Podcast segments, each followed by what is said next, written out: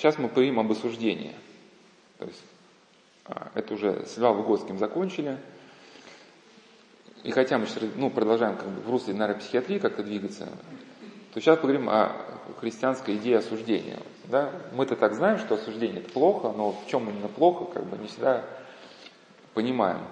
Вот с точки зрения академика Ухтомского, не помню, я да, говорил, но были первые беседы, я говорил, в чем страшно осуждение, что осуждение лишает нас способности сформировать этот целостный образ мира.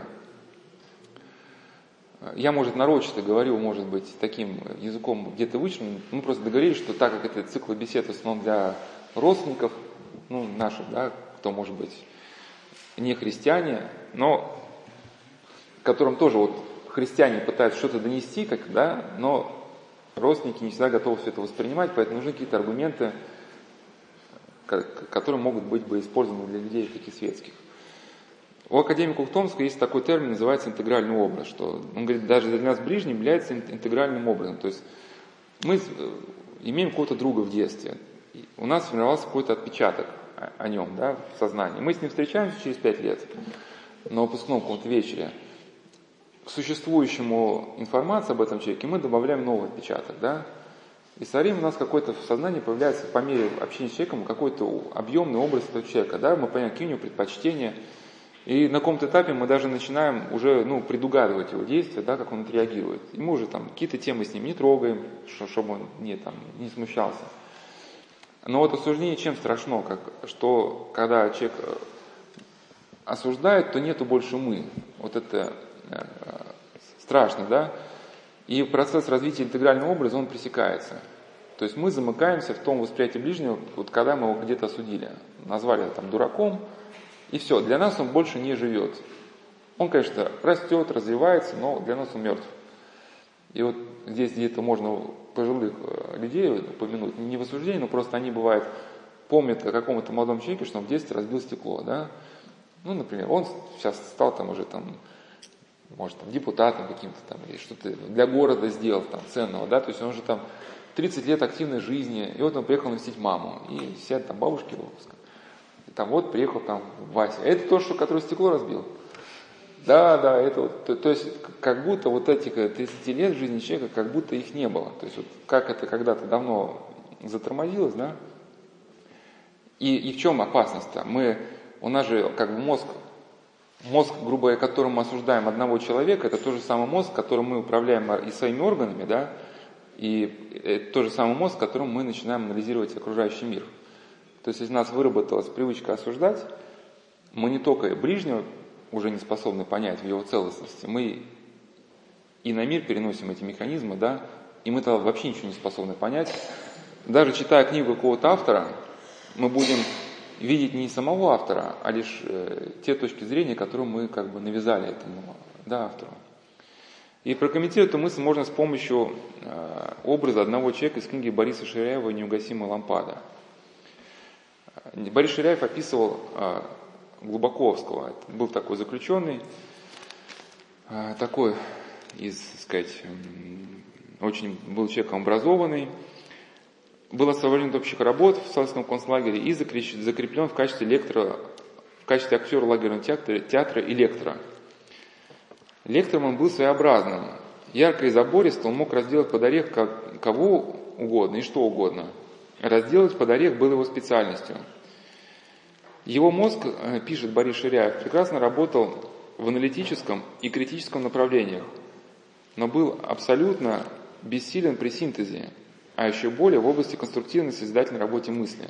То есть понятие на бессилен при синтезе. Это как раз вот та самая созидающая деятельность, когда мы вырабатываем какую-то объемную точку зрения на вопрос.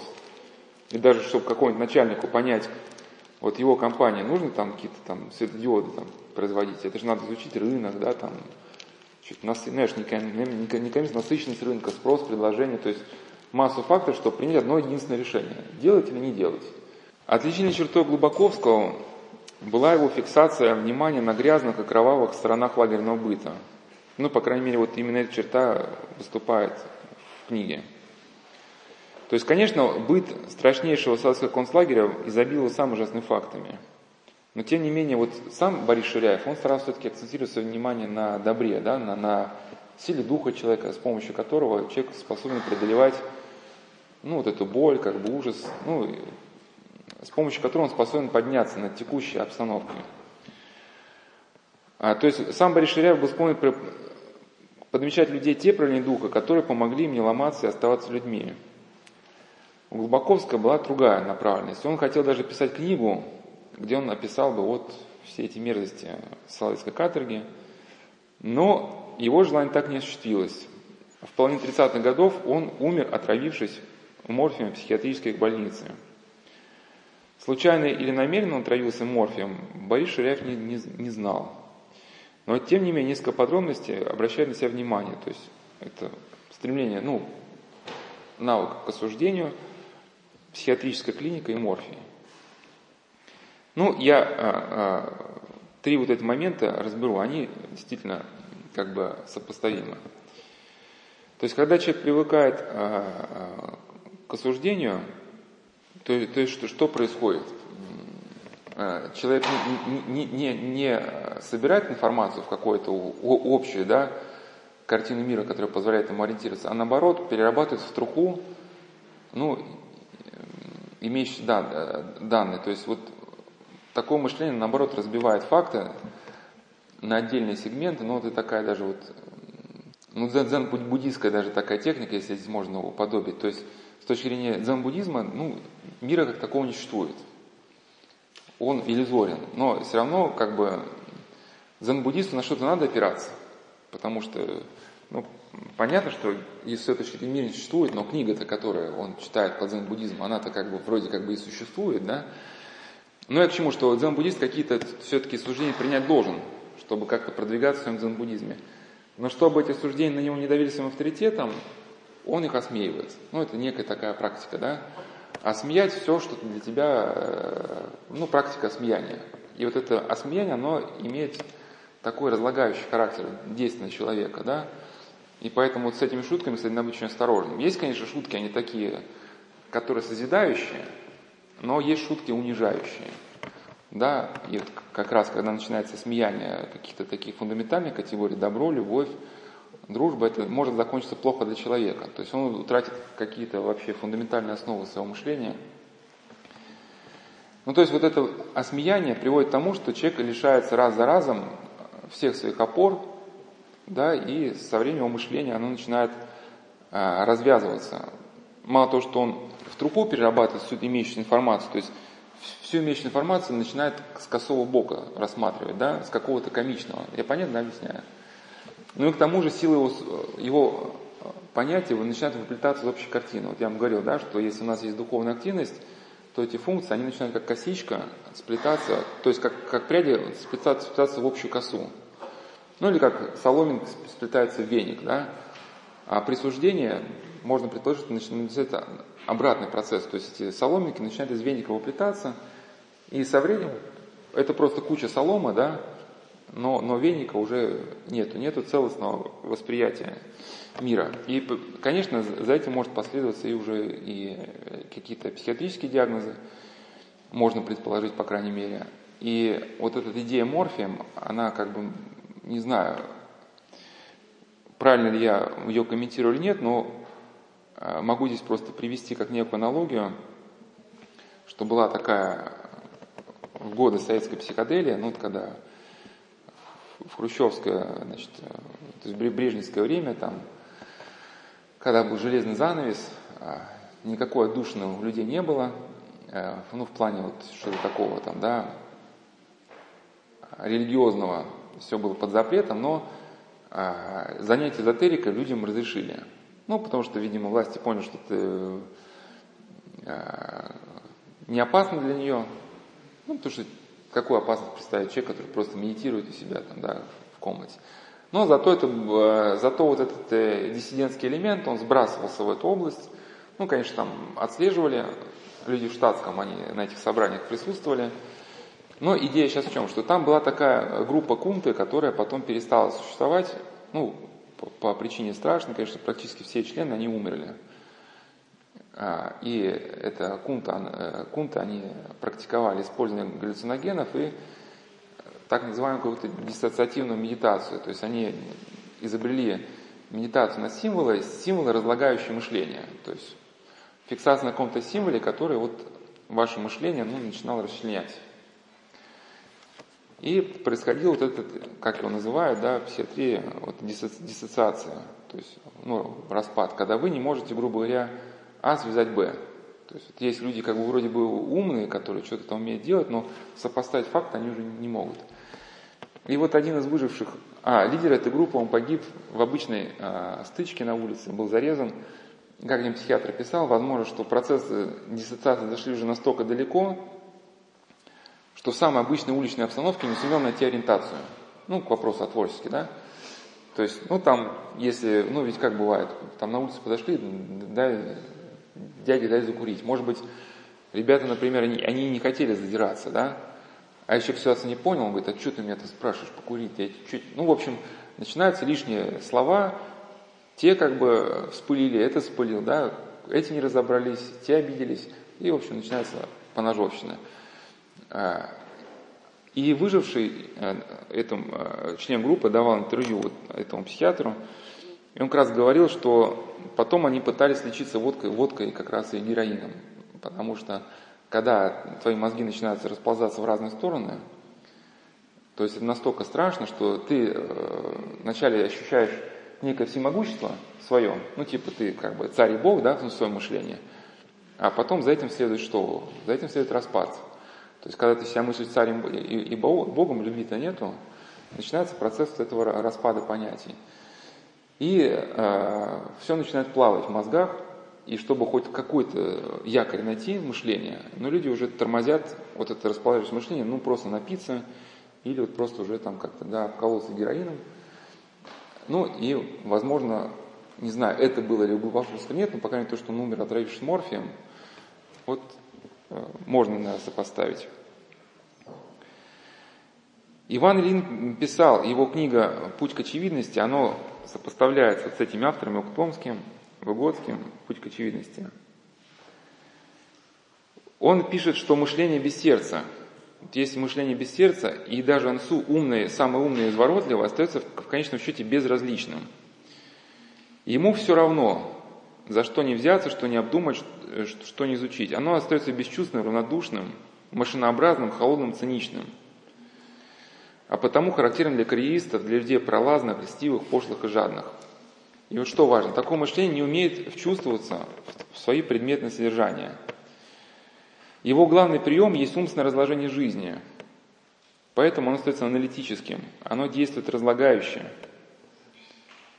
А, человек вынашивает беспочвенное, разнузданное, обманчивое миросозерцание. То есть он не способен создать какое-то объемное, объемное суждение – а к чему это может прийти э, в реальной жизни, да, каким трудностям? Вот, вот очень хорошо показано э, в романе Федора Михайловича Достоевского «Идиот». Если кто-то там помнит, там был такой господин Ипполит. Молодой юноша, вот если читать, кстати, роман глазами современности, все один к одному. Оказывается, ничего не изменилось. Ипполит э, примкнул к молодым свободолюбивым господам, ну, такие небольшие, значит, молодые э, юноши, у которых еще там прыщики эти юношеские не, сказать, не слезли.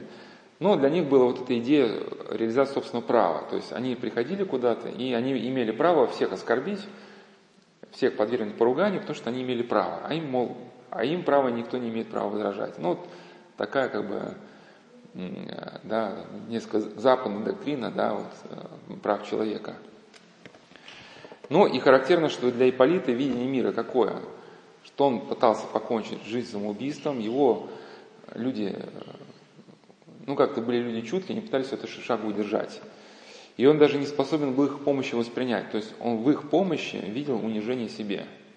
Да, то есть как бы бил, кусал руку, протянутую ему для помощи. Некий вот образ Ипполита можно прокомментировать таким образом. У нас тут котенок на острове, там был куст с цветами, вот такие, котенок залез, в ветвях запутался, вылезти не может, в общем, голодный, кричит. И люди подходят к нему, чтобы вытащить его, накормить, а он начинает э, эти руки кусать, царапать, как бы, да, то есть он как бы кричит, ему холодно, выпутаться не может, а все, кто его пытается помочь, всех он начинает, вот что-то подобное было с Ипполитом. Ну и окружающий мир, он, он как воспринимал, что мир, он как бы гармоничный, и, говорит, и даже эта мушка, которая вот в луче солнечном, она летает, она довольна своим бытием, потому что она гармонично вот включена в это мироздание. Говорит, один я, как ломоть, лежу, ну, не при делах, да, своими словами. И а, вот эта идея, что отсечение, когда человек не ощущает вот связи с мирозданием, да, как, как ломоть лежащий, да, в стороне. Ведь часто же человек, он сам ответственен за а, такое свое мироощущение, да, потому что он сам себя отрезал, грубо говоря, от ближних, от любви, да, вот это, это был его вот такой выбор. И здесь можно даже вспомнить неверующий психиатр Антона Кемпинский, вот такая классическая психиатрия, хотя, конечно, там много с чем есть, с чем мы можем не согласиться, но много в классической психиатрии есть того, что вообще за нас, за христианский образ мышления, хотя Антон Кемпинский формально он как бы полемизирует с христианством, но сам того не желая, он его подтверждает. Вот он говорит, что восприятие мира и самого себя – это два вектора одного и того же процесса. То говорит, если мы ненавидим мир, то мы не можем внутри иметь какое-то ну, положительное самоощущение, не можем чувствовать себя хорошо. Да? Он как бы делает вывод, что хочешь чувствовать себя хорошо, будь обязан любить этот мир.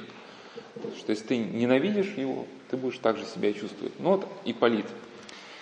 Ипполит, то есть вот он, его мышление, можно сказать, было таким разлагающим.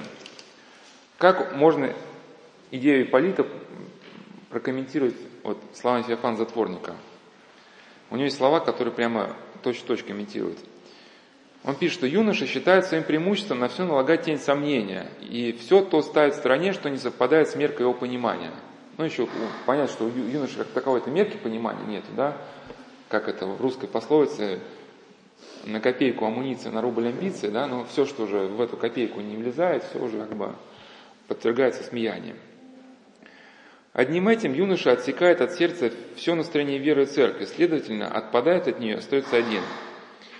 Ища замены оставленному, кидается на теории, построенные без соображений с, откровен... с откровенной истиной, то есть Бога откровенной, опутывает себя ими, изгоняет из своего ума всесильной веры. Он набирается идей пустых, туманных, мечтательных, противых здравому смыслу, которые становятся для него идолом. Это из его книги э, «Путь к спасению». Он, начальный этап, он описывает, каким образом должно идти воспитание человека, чтобы вот оно как бы развивалось правильно. Неподготовленный дома э, юноша оказывается неизбежно отуманен в голове, на все смотрит не теми глазами, как должно, а все представляет в возвращенном виде, как сквозь разбитые или ложные очки. Поэтому служить не хочет ни о последней истинной своей цели, ни о средствах к тому. Все у него дело стороннее, как бы шуточное. Область духовная совсем закрыта от него. Ну и понятно, что такого человека неименуемо ждет кризис.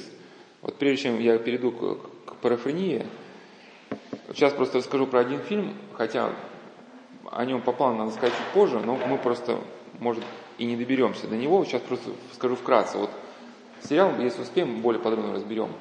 Сериал «Личность не установлена». Не знаю, может, смотрели вы, может, не смотрели, но не суть важно. И там просто образ такого бизнесмена, который э, как раз 40 лет человеку, цифра 37-40 лет, она такая базовая. У него много денег, он все испытал, и все приелось. Ну, все уже как бы тебя тошнит от всего. Это я как раз, когда рассказывал про Зощенко, произведение «Возвращенная молодость», он как раз описывал одного богатого человека, которому жизнь приелось, он путешествовал, чтобы как-то развеяться, а потом у него даже пропали самые элементарные желания. И он в Крыму стал строить башню, целый год он ее строил, и пока строил, он было интересно, когда башню построил, забрался наверх этой башни и прыгнул и разбился в 40 лет. Ну, кто смотрел фильм «Игра», кто смотрел, не надо, там тоже в 40 лет выбросился из окошка папа Майкла Дугласа. В общем, 40 э, лет этот главный герой, и настолько у него присыщенность это вырастает, что он через там, подставных людей он нанимает киллеров.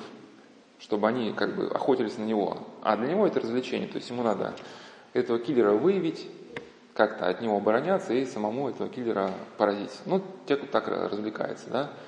Но это все на фоне полного эгоизма, полной холодности к людям, но это уже вот такое полностью извращенное восприятие. То есть, когда человек остается в своей скорлупе, притока свежей струи не, не, нету, да, потому что любви нету, как бы смирения нет, которое, ведь смирение это тебе дает основу для роста. Когда ты видишь свои несовершенства, ты знаешь, куда тебе расти. И, соответственно, человек может только какие-то черпать ну, удовольствия, которые может схватить за руку, ну, купить за деньги. Строить он не способен. Но рано или поздно все такие удовольствия исчерпываются. Все, что может взбудораживать его приевшийся мозг, утопевший, да, он уже перебрал. И потом уже переходит совсем к таким перекошенным активностям. Но это путь вот этого, чем закончится все вот это как бы осмеяние, ну вот это такое свободомыслие в кавычках. Ну, сейчас я вкратце скажу о парафрении. Конечно, это только, может, некая гипотеза, и мы сейчас не разбираем все случаи, вот, которые могут быть. Это даже, может быть, не разбираем не психиатрически вот эту парафрению, как она может в психиатрии представлена. Это скорее у нас некое такое, как бы, ну, такая рукотворенная парафрения. То есть парафрения, она в чем выражается? Что человек попадает э, в совершенно в иной неадекватный мир – то есть парафрения это, например, когда пациенту может казаться, что он является Богом абсолютом в этом в своем мире.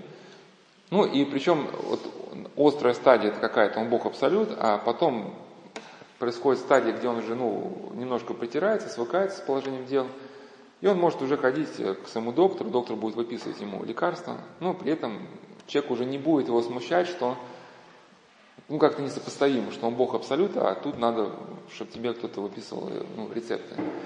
Ну и человек живет в своем, как бы полностью мире, который вот, вот как эти очки, да, на глаза одеваются без доступа в реальность. Человек э, сидит в комнате, ему кажется, что он прыгает с парашютом. Вот. Ну и как один человек рассказывал, что, причем он был психиатр-нарколог сам, то есть вроде бы человек должен иметь инструменты, чтобы сопротивляться, но это состояние его захватило. И он говорит, что в одном мире ты Бог абсолют, а в другом мире ты психиатр-нарколог. И одной ногой там, другой здесь. И все зависит от того, вот, что тебя больше притянет. Соответственно, если тебя вот в этом мире человеческом еще что-то есть, что тебя может притянуть, ну, связи какие-то значимые, да, там родственники, еще что-то там, то есть все-таки шанс, что ты шагнешь в сторону все-таки, ну, здоровья. Если здесь нет ничего, а там тебе больше предлагает, да, ну, уж сейчас не рассматривать это демон или воображение сейчас, то есть шанс, что ты туда свалишься как бы навсегда. Вот, наверное, замечали, когда вот мы засыпаем, еще вот на грани сна и яви, вот нам надо представлять, что мы там, может, там ходим по полю и видим какую-то пещерку. В эту пещерку заходим, раз, и сон наступает, как бы, да. Вот. Э, то есть какой-то момент отключения. И э, то есть э, один человек рассказывал, что когда у него началась парафрения, он читал Евангелие, и были слова Нафанаила, что э, или к Нафанаилу обращенный, я уж не помню, ну вот, в общем, э, призвание апостолов, что один апостол говорит другому, что мы обрели того, о ком писали Моисея и пророки. И человек читает Евангелие, ему вдруг начинает казаться, что эти слова относятся к нему. Ну, не к Христу, а именно к нему. Ну и вот как облако опускается на ум, и, соответственно, вот а, все, что ты, ну как бы, все начинаешь относить к себе. И, конечно, можно сказать, что отчасти, уж не знаю, как Э, часто, конечно, наверное, можно сказать, что это все-таки мир демонических идей вторгается в область мышления. У нас был цикл бесед зеркали, где это мы подробно разбирали. Сейчас не буду даже повторять, что мы в цикле зеркаль разбирали. Сейчас скажу то, что может быть рукотворенные корни иметь.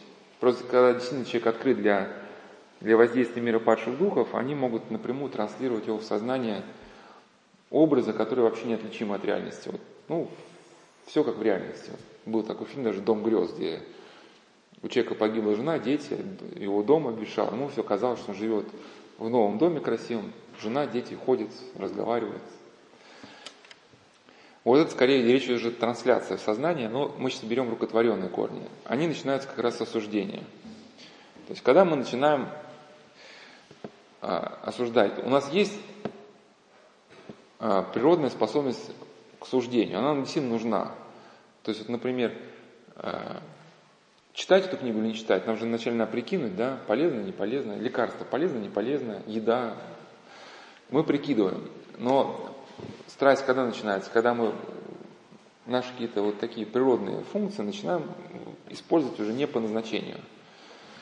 Да, и мы начинаем, соответственно, уже эту свою силу направлять против других людей.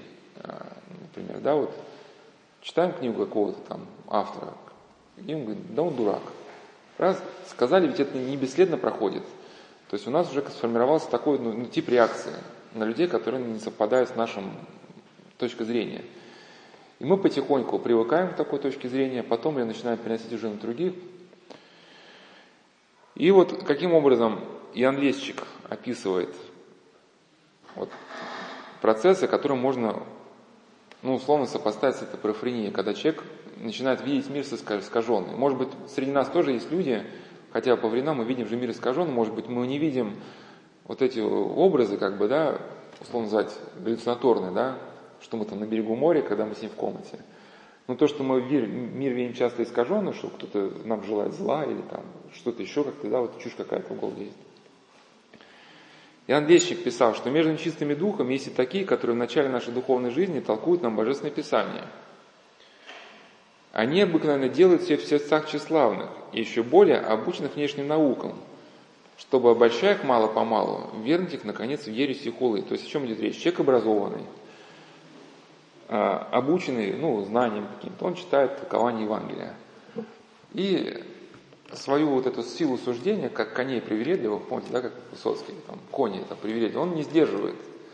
И когда мысль начинает скакать, что-то вот, ему кажется, он еще как бы без недели в православии, но уже в богословских науках ему кажется, что он силен. И он начинает, как да что это напишет, да разве это можно, вот, и начинается вот этот процесс – и после этого процесса уже потом он как бы начинает опровергать и фундаментальные какие-то основы христианства, да, ввергается в ереси и хулы.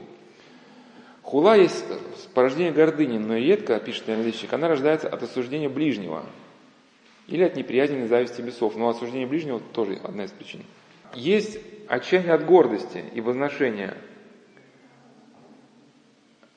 когда впадшие в грех думают, что они не были достойны оставления до падения – от этого состояния исцеляет никого не осуждение. То есть о чем идет речь?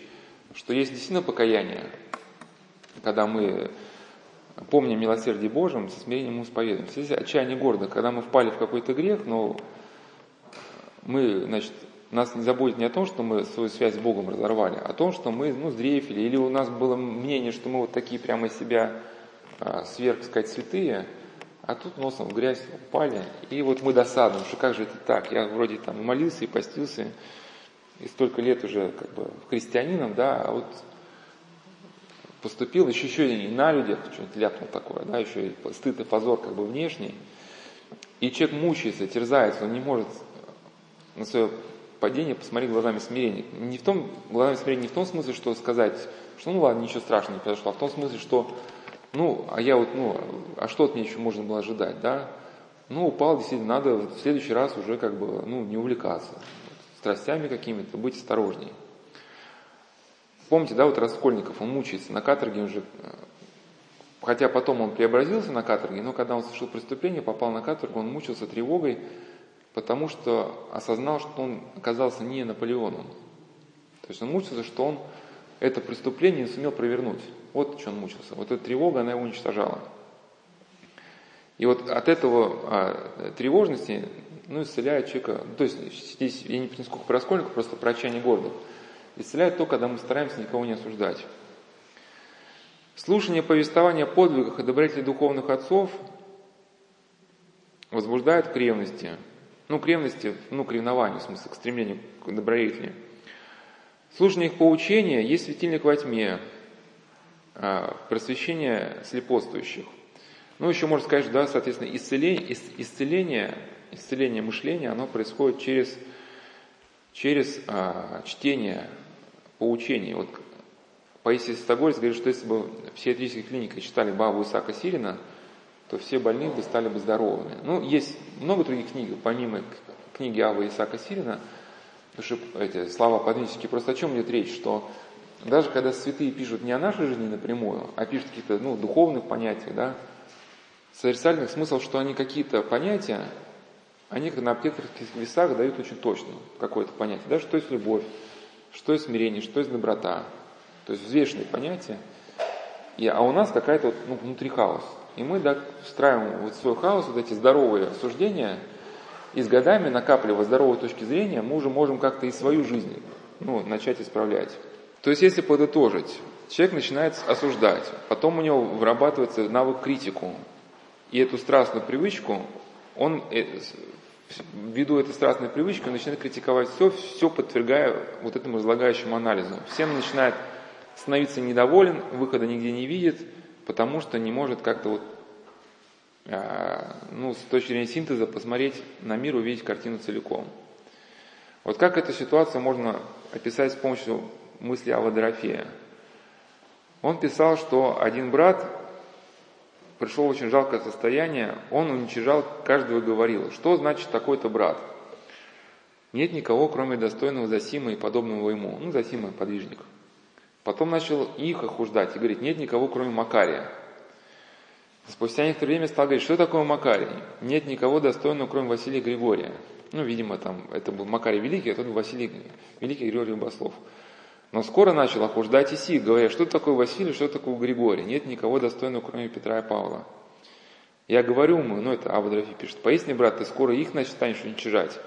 И поверьте мне, через некоторое, несколько времени начал говорить, что такое Петр и что такое Павел.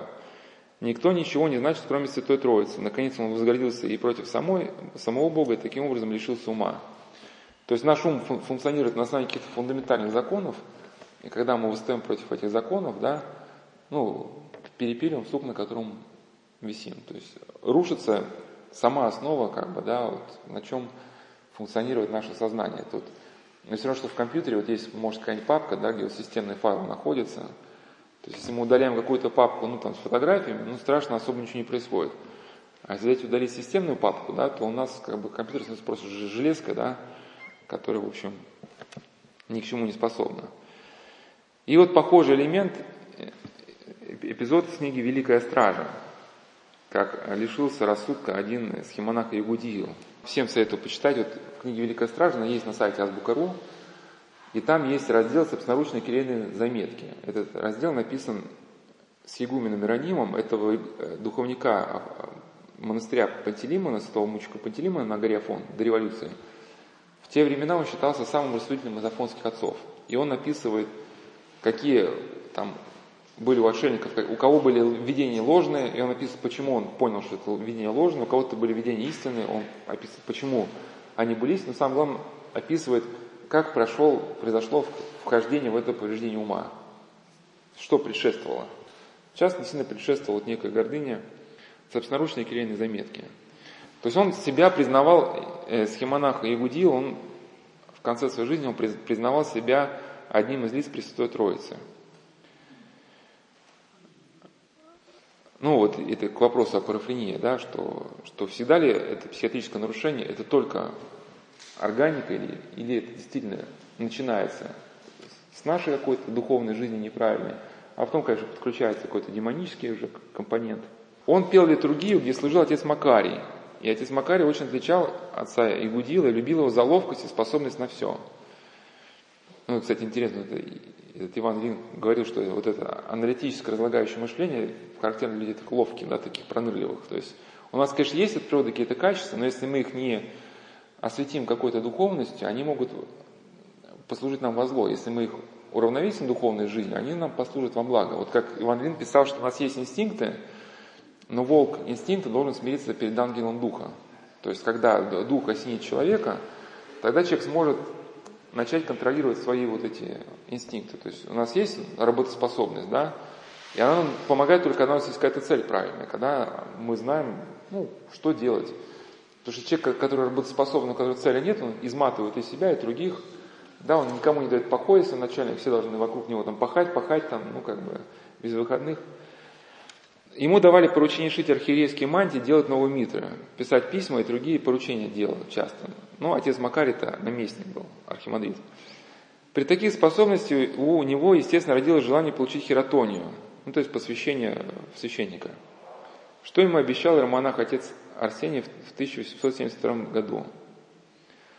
Собираясь в Москву строить часовню, Арсений думал взять его с собой, но когда пришлось ехать, то решился взять с собой другого – для чего, ну и другого рукоположили в сан священства, а не Игудила. И такого изменения отец Игудил не перенес. Почему на другой день после отца, отъезда отца Макария, никому не сказавши, ушел в святый Анинский скит, где и прожил с месяц. Ну, тут не совсем понятно, кто, кто же ехал, Арсений или Макарий за сбором, ну, не суть важно. То есть его сказали, что он захотел стать священником, ну, по собственному почину мы сказали, что да, мы тебя рукоположим, но избрали другого, и его это задело, да. Он даже ушел из монастыря, но уже видим начало, как бы, да, какое. По возвращении оттуда, явившись к отцу Ирониму, он попросил его отпустить на безмолвие. Но отец Ироним сказал ему, что поскольку он не начал правильно сию жизнь, то посмеется над ним дьявол и не давал ему благословения. Он повиновался. По прошествии некоторого времени опять стал смущаться и, не выдержав, уехал в Россию. Поступил в Тантолский монастырь, котором попросил старцев оставить его навсегда, но не получил благословения, возвратился на Афон. Поселился в старом монастыре, а потом попросил благословения на безмолвие в одну келью. Старцы, отцы Макария и Иероним снискоряемо согласились отпустить его туда. При этом старцу Гедеону отец Иероним заранее велел приготовить веревку, чтобы связать отца Иеронима, когда впоет в прелесть. То есть отец Иероним уже знал, что, чем это все закончится.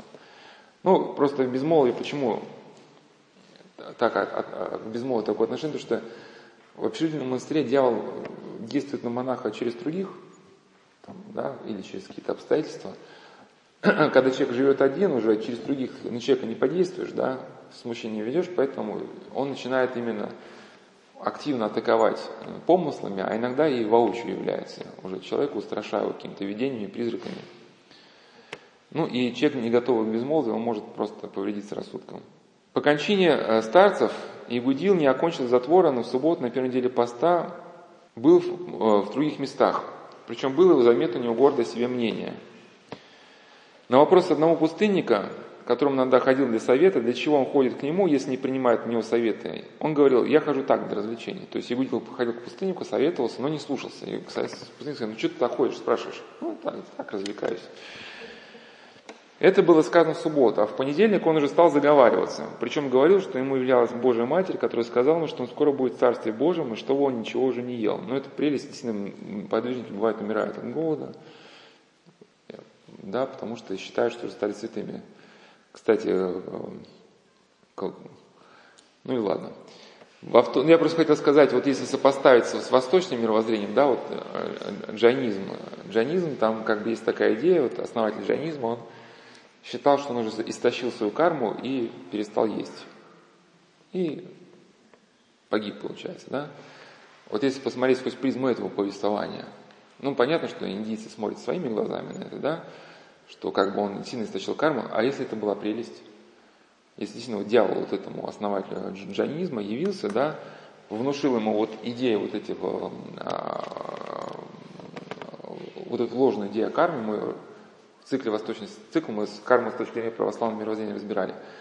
И потом сказал, ну все, ты карму истощил, прекращай кушать, да, и действительно, чтобы перейти уже вот в то, как бы, искомое состояние, которое ты ищешь, да, и человек раз, и действительно и погибает. Ну, кстати, к вопросу, кто, э, чтобы, ну так, э, уже сбалансировать эту точку зрения, что некоторые люди говорят, что вот, может, и они что-то видят, у них какая-то есть традиция. Ну вот один очень известный как бы дзен-буддист, а, о нем его жизнеописание писало, что он там познал иллюзорность мира, все ему сказать дифирамбы пели дзен-буддийские, что он ничему не удивлялся, но в его жизнеописании остался момент, что за несколько секунд до смерти, ну, он умирал так безмятежно, вдруг широко раскрывает глаза и говорит, что это? И умирает.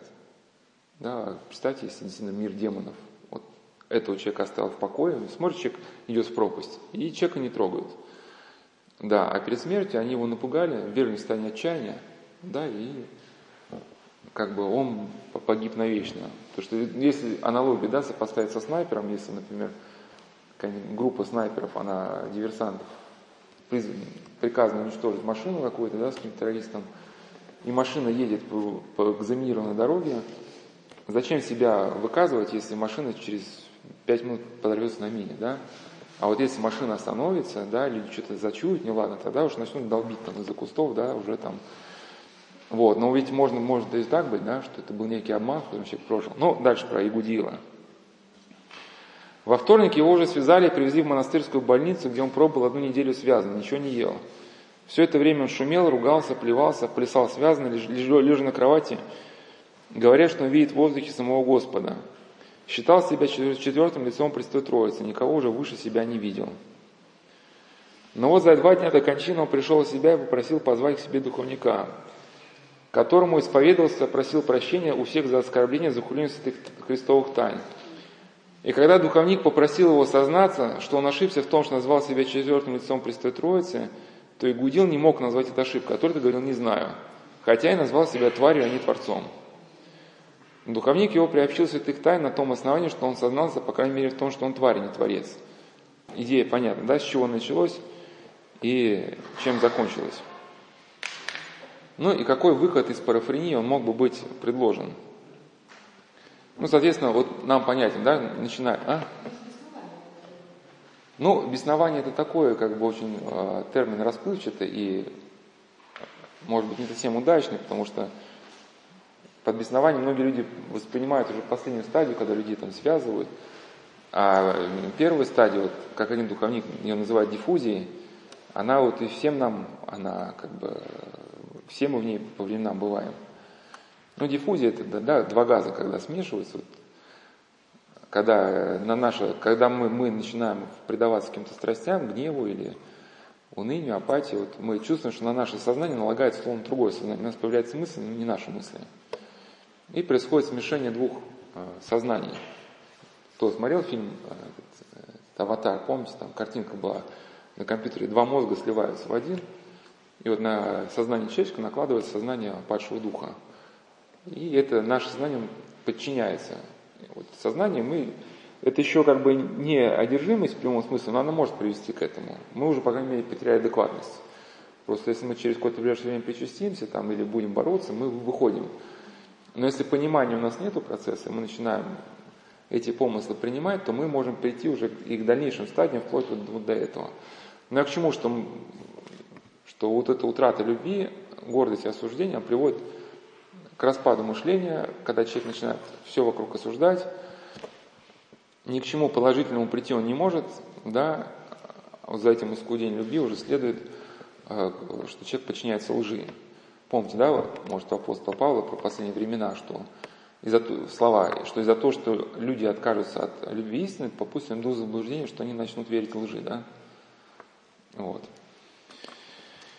Ну, если мы приблизительно, вот, если основное направление вот это было угадано процесса, то и понятно, что выход, он только один, да, это смирение, любовь, прислушивание значит, к людям, что очень прекрасно описал священник Александр Личинов в своей статье «Демонская твердыня гордости», да, что что можно противопоставить это гибели, что послушание, послушание по ступенькам, всему доброму, прекрасному, лучшим людям, да, установление церкви, ну и так далее – Иосиф Ватопецкий пишет, что благоразумный человек свободен от бессмысленных чувств, страстных расположений и движений. Благодаря этому властвует над своим рассудком, держа его под контролем, вследствие чего имеет правильное ко всему отношение. Он кроток, незлобив в общении с ближними, смиренно мудр, сострадательный, милосерд и благодетелен. Господь вернул цельность нашему естеству, и человек, который пришел вот к этому состоянию, о котором Иосиф Исихаст описан, он как раз соответствует евангельскому образу человека. Но для этого евангельского образа человека характерно, что человек властвует над своим рассудком. То есть, когда вот эти кони привередливые нашего мышления пытаются наброситься опять на внешний мир, чтобы его разложить своим, да, вот этим э, критическим мышлением, осмеять, опошлить, мы как бы э, сдерживаем.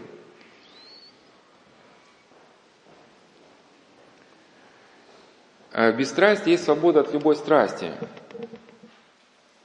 Если заставим наши э, ощущения подчиняться разуму, и движения э, будут в пределах необходимого, тогда это означает, что ощущения наши рождаются бесстрастно, поскольку нет условий для их неправильного выхода. То есть мы не даем э, своим душевным силам идти в неправильное направление. Это общее святоотеческая, может быть, идея, что у нас есть от природы, от Бога какие-то э, э, движения, данные нам Богом, да, но просто мы их не используем во благо. Вот есть, например, у нас печаль.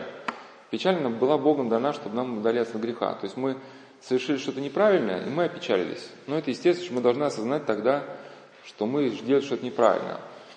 Но печаль становится страстью, когда мы начинаем, вот, захотели фильм посмотреть, там, вина выпить. Не получилось такой возможности, да, на работу надо выйти.